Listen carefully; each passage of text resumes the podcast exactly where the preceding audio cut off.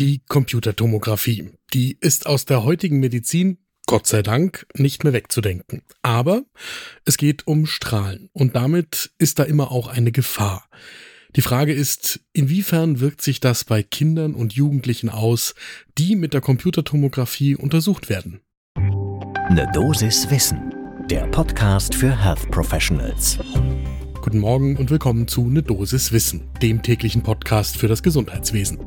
Ne Dosis Wissen gibt's werktags ab 6 Uhr in der Früh in kompakten 10 Minuten.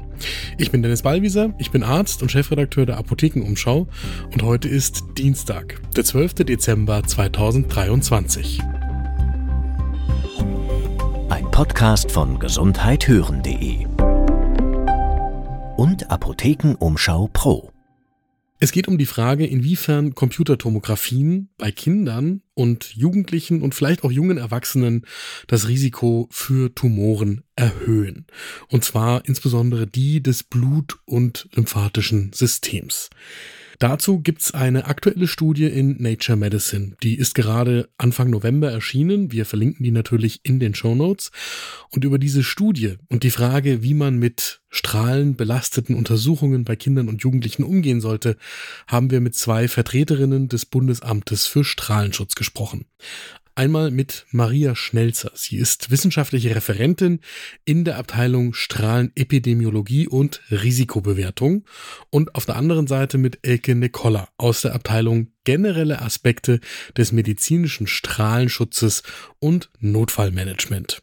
Mein Vorschlag ist, ihr nehmt euch den ersten Kaffee des Tages, ich mache dasselbe und dann geht's los. Es ist ganz klar, dass die Computertomographie seit mindestens zwei Jahrzehnten eines der wichtigsten radiologischen beziehungsweise bildgebenden Diagnoseverfahren überhaupt ist. In Deutschland werden jedes Jahr mehr als 100.000 Computertomographien bei Kindern und Jugendlichen unter 20 Jahren durchgeführt. Und das Ganze vor dem Hintergrund, dass das bei uns streng geregelt ist. Und zwar genau wegen der Strahlenbelastung. Tatsächlich gab es in der Vergangenheit Studien, die auf ein erhöhtes Krebsrisiko bei Kindern und jungen Erwachsenen hingewiesen haben. Allerdings haben diese Untersuchungen verschiedene methodische Schwächen gehabt. Und deswegen war die Frage letzten Endes noch nicht geklärt, ob jetzt CT-Scans das Krebsrisiko bei jungen Menschen erhöhen. In Nature Medicine sind jetzt die Ergebnisse der sogenannten EPCT-Studie erschienen. Das ist die weltweit bisher größte Studie zum Strahlenrisiko nach CT-Untersuchungen. Und koordiniert ist das Ganze von der International Agency for Research on Cancer, der IARC. Die haben es jetzt geschafft, eine multizentrische Kohortenstudie aus neun europäischen Ländern vorzulegen. Deutschland war da dabei. Und eingeschlossen sind fast 900.000 Menschen, die vor dem 22. Lebensjahr aus irgendwelchen Gründen einen oder mehrere CT-Scans bekommen haben. Im Schnitt sind die dann fast acht Jahre nachbeobachtet worden.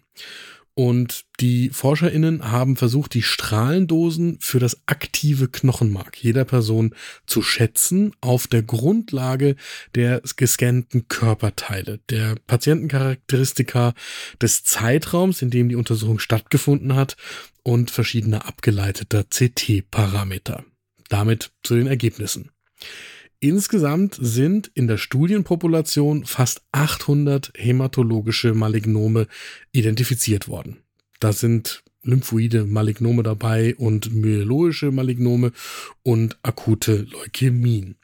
Und es gibt tatsächlich einen statistischen Zusammenhang zwischen einer steigenden Menge an Strahlung und einem steigenden Risiko für Blutkrebs.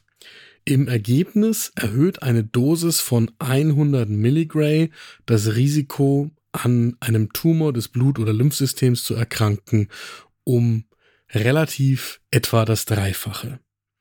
Wichtig sind dabei jetzt aber zwei Sachen. Das eine ist, heute nimmt man in einer typischen CT im Knochenmark nur 8 Milligray auf. Es ging gerade um 100 Milligray, die relativ das Risiko um das Dreifache erhöhen. 8 Milligray heute bei einer typischen CT-Untersuchung. Und wenn man bei 8 Milligray bleibt, dann erhöht sich das Risiko um rund 15 Prozent relativ. Und jetzt zu den absoluten Zahlen, weil das ist ja das Spannende. Wenn 10.000 Kinder, Jugendliche, Heranwachsende, junge Erwachsene mit einer typischen CT-Dosis von im Mittel 8 Milligray untersucht werden, dann könnten bei ein bis zwei von diesen 10.000 aufgrund der CT-Untersuchung in den folgenden zwölf Jahren ein Tumor entstehen. Das ist das Wichtige, was man wissen muss. Wenn man 10.000 Kinder und Jugendliche untersucht, dann riskiert man ein bis zwei Tumorerkrankungen. Das heißt, die StudienautorInnen schlussfolgern, ja, es gibt ein erhöhtes Risiko, und deswegen ist es so wichtig, gerade bei Kindern und Jugendlichen, sich genau zu überlegen, warum brauche ich diese Untersuchung? Denn das Ganze findet ja nicht im luftleeren Raum statt, sondern die Diagnostik soll ja zu was führen. Und nirgendwo wie bei risikobehafteten diagnostischen Prozeduren ist es so wichtig, sich vorher zu überlegen, was ist denn die Konsequenz meiner Diagnostik habe ich tatsächlich eine therapeutische Konsequenz. Ansonsten sollte ich die Diagnostik auch nicht durchführen.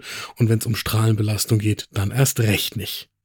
Und das ist etwas, was auch unsere Expertinnen vom Bundesamt für Strahlenschutz hervorheben. Der Wert der Studie liegt außerdem für die beiden Kolleginnen vor allem darin, dass jetzt erstmals im großen Umfang ermöglicht wird, Risiken von kleinen Strahlendosen direkt zu untersuchen. Bisher gab es dazu vor allem Ergebnisse aus Studien mit vor allem hohen Dosen und jetzt gibt es das eben auch mit niedrigen Dosen.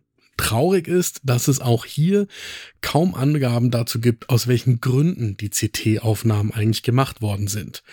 Denn das könnte zu einer Überschätzung des Risikos führen, weil es könnte ja zum Beispiel sein, dass frühe Symptome einer noch unerkannten Tumorerkrankung der Grund für die CT-Aufnahmen gewesen sind. Und dann relativiert das natürlich die ganze Fragestellung ein klein wenig. Mein Fazit aus der heutigen Folge ist vor allem, sich nochmal in Erinnerung zu rufen, dass es bei den strahlenbelasteten Untersuchungen immer um die Abwägung der verschiedenen Risiken geht. Und ähnlich sagen das auch die Expertinnen des Bundesamtes für Strahlenschutz. Die hoffen, dass auch diese Untersuchung dazu führt, dass man sich immer Gedanken macht, wie man Untersuchungen mit der geringstmöglichen Strahlendosis durchführen kann. Das war eine Dosis Wissen für heute. Die nächste Folge gibt's morgen ab 6 Uhr in der Früh, überall da, wo ihr Podcasts hört. Und bis dahin empfehle ich euch die aktuelle Folge von Frau Doktor übernehmen Sie. In der Jubiläumsfolge schaut meine Kollegin Julia Rotherbel auf die ersten 50 Folgen von Frau Doktor zurück. Sie hat alle 14 Tage eine Frau zu Gast, die die Medizin positiv verändert. Und in der Jubiläumsfolge sind es gleich mehrere Kolleginnen. Mandy Mangler und Katja Schlosser diskutieren mit Julia Rotherbel über die Frage, wie Frauen die Medizin positiv verändern können. Ein Podcast von gesundheithören.de und Apothekenumschau Pro.